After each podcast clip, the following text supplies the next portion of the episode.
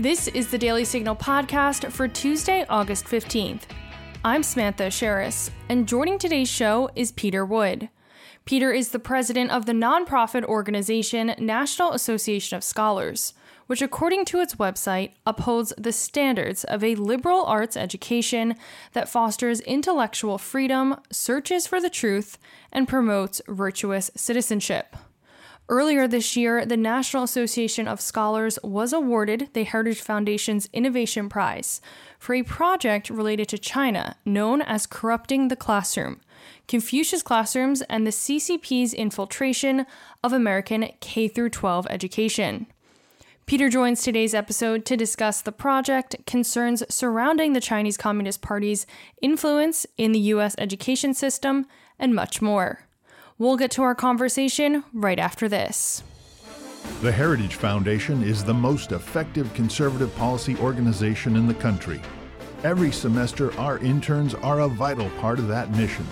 We pay competitively, we develop talent, and we give our interns access to some of the sharpest minds in the country. We're going on offense, so join us. To learn more about the Young Leaders Program here at the Heritage Foundation, please go to heritage.org/intern. Peter Wood is joining today's episode of the Daily Signal podcast. Peter has been the president of the National Association of Scholars since 2009. Earlier this year, the National Association of Scholars was awarded the Heritage Foundation's Innovation Prize for its work related to Communist China. Peter, thanks so much for joining us today. Well, thank you so much for having me. Of course. Now, before we get any further with our conversation today, can you tell us a little bit more about the National Association of Scholars? We were founded in the mid 1980s as among the first serious efforts to push back against what was then recognized as political correctness. Uh, a group of several hundred uh, faculty members from around the country created the organization. Uh, it thrived pretty well during the 1990s, and then as it became clear that we were basically losing the battle against political correctness, it faded for a while. But we've been back strong in the last 15 years or so and are uh, actively looking for those places where we think there's serious leverage that can be brought against our colleges and universities' descent into a kind of uh, ideological madness that has overtaken that sector of our society. And as I mentioned earlier, the National Association of Scholars was awarded the Heritage Foundation's Innovation Prize. Um, and that was for a project related to China known as Corrupting the Classroom, Confucius Classrooms, and the CCP's Infiltration of American K 12 Education. Tell us a little bit more about this project. Well, the project is the direct outgrowth of a project that we started working on almost 10 years ago when we identified Confucius Institutes uh, at the college level as a project that was being run by the Chinese Communist Party to gain ac- access to and influence over American colleges and universities. We produced some hefty reports on that that got the attention of members of Congress as well as uh, some administrative agencies. And although the Chinese Communist Party fought back, um, after a while they realized that they had a branding problem and they decided to remove the name Confucius Institutes to these uh, entities on our college campuses and have them go dark. Now, the American press oftentimes uh, misreported that as the actual closing of the institutes and their disappearance, where in fact what really happened is that they they got renamed, relabeled, moved around a little bit, but but China was not to be defeated that easily. While we were working on the Confucius Institutes, we gained some knowledge of a the, the junior version of Confucius Institutes, Confucius classrooms, which were being spotted into uh, American uh, K 12 education around the country, oftentimes at uh, the sorts of schools that were feeders to elite colleges and universities. So they wanted to get access to America's students at an even younger age and make sure they were well disposed towards China, at least China in the version of it that the Chinese Communist Party sees fit to share. So that's what we're doing now. And with, with the help of Heritage's prize money on this, we are delving into what these Confucius classrooms are actually doing. Now, in some ways, it's a harder target for us than the Confucius Institutes. The, the institutes had an institutional uh, structure that made them fairly easy to spot. The Confucius classrooms don't have a single name for them, they go under many different names, and the schools that have them are being very cagey about what, what they are and what they're doing. So, this is requiring a fair amount of on the ground uh, poking around and research to get hold of uh, important information. Definitely, and it is such an important topic, um, especially when we think about you know the Chinese Communist Party's infiltration of uh, you know American K through 12 schools, as we've been talking about. And one thing I wanted to ask you about are some of the concerns surrounding you know CCP influence in our education system, especially as as you have been you know digging into at National Association of Scholars in the K through 12 level. Well, part of this is um, simply propagandizing the students so that they learn about China, but they don't learn about the South China Sea, which uh, is being heavily militarized by China. They they don't learn about the plight of the Uyghurs, the efforts to engage in organ harvesting, the efforts to suppress uh, Tibet.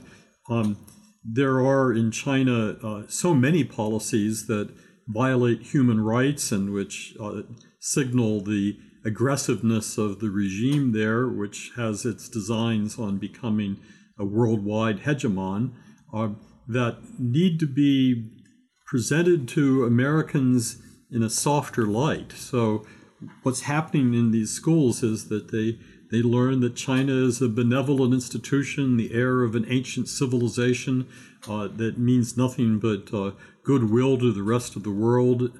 Um, so there, there's that aspect to it as well. Um, and, and the the notion that you can take children who have some aptitude for the hard sciences and math and get them to view China as a potential partner and friend, uh, I think is very disturbing as well. So we have on one hand the broad uh, misleading imaging of China, but also the notion that China can be a partner to these students all through their educational careers. We're, we're creating a, an assembly line for uh, talented young men and women who will be unable to distinguish the American national interest from the Chinese national interest. They're getting blurred together at a young age, and that's very difficult to undo once it's done.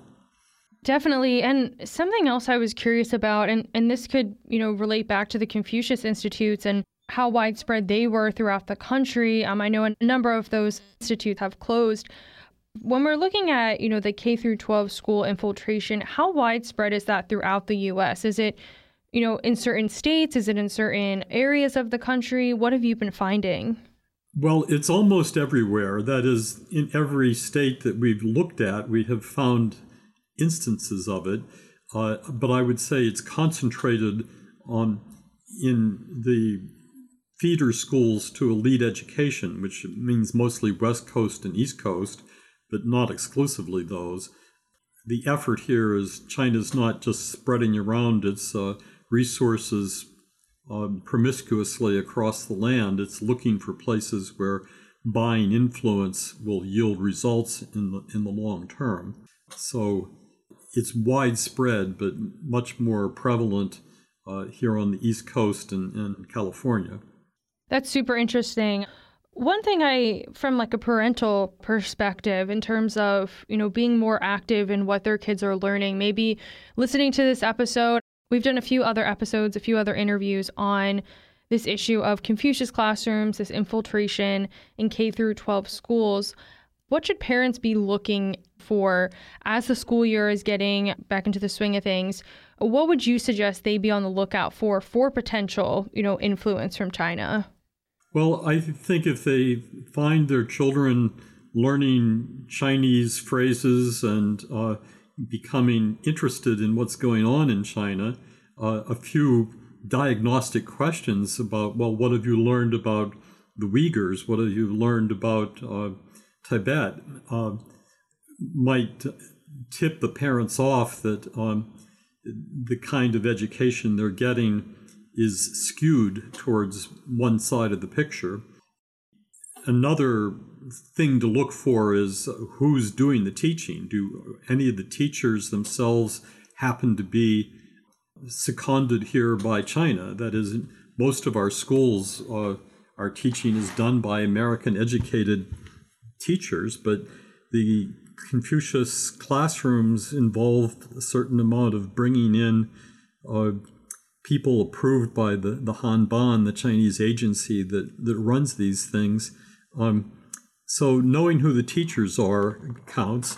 Uh, if the children are bringing home textbooks or printed material, uh, that too is a, a good giveaway because China supplies that material.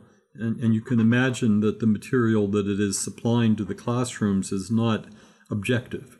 Um, it is there for a purpose, and uh, those are all good ways to flag a Confucius classroom in operation. Uh, what you can't really do is ask your school directly, do you have a Confucius classroom?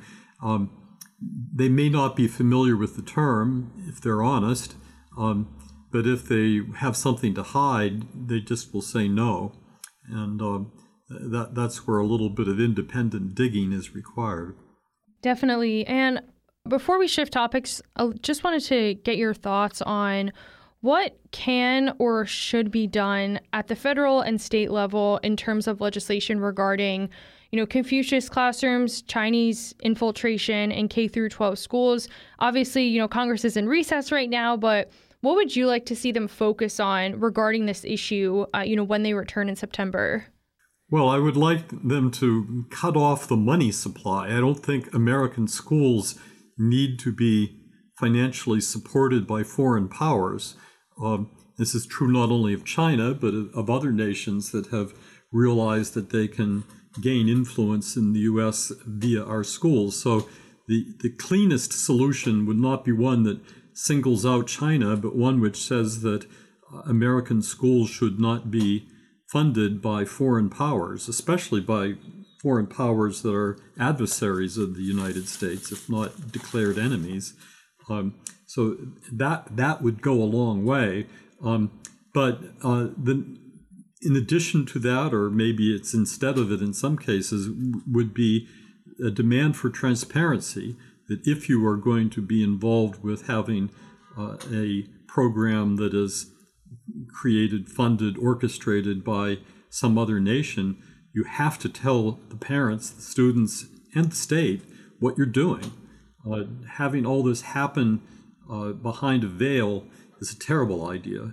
Uh, we're we've got enough of our own problems in K-12 education in this country that we don't need to import new ones. Now, Peter, just before we go, I wanted to just circle back to what we were talking about in the beginning with just the National Association of Scholars and if you could tell us a little bit more about the other great work that you've been doing, you know, in addition to digging into, you know, China's infiltration and influence of, of K through 12 schools. Well, we're we're a multi-front organization. Uh, we are, for example, taking a look at how the diversity, equity, inclusion doctrine has uh, become established in faculty recruitment around the country and uh, how it has affected the curricula of colleges as well as K 12 education. We are a prolific proposer of legislation at the state level to fix these things, and some of our proposals have uh, uh taken root and made their way into law already or are in the process of becoming law. Uh, we work on the issues of uh, fighting against the uh, progressive censorship of uh, faculty members as well as curricula. So when individuals are fired for having said something that is truthful but untimely, uh, we go to bat for them. So a fair amount of our work is trying to fix that. We have been paying a lot of attention now for about a decade to the uh, explosion in administrative staff in colleges, which now far outnumbers in, in actual headcount uh, the faculty members of most colleges and universities. And we've been looking at the student debt crisis and what can be done about that.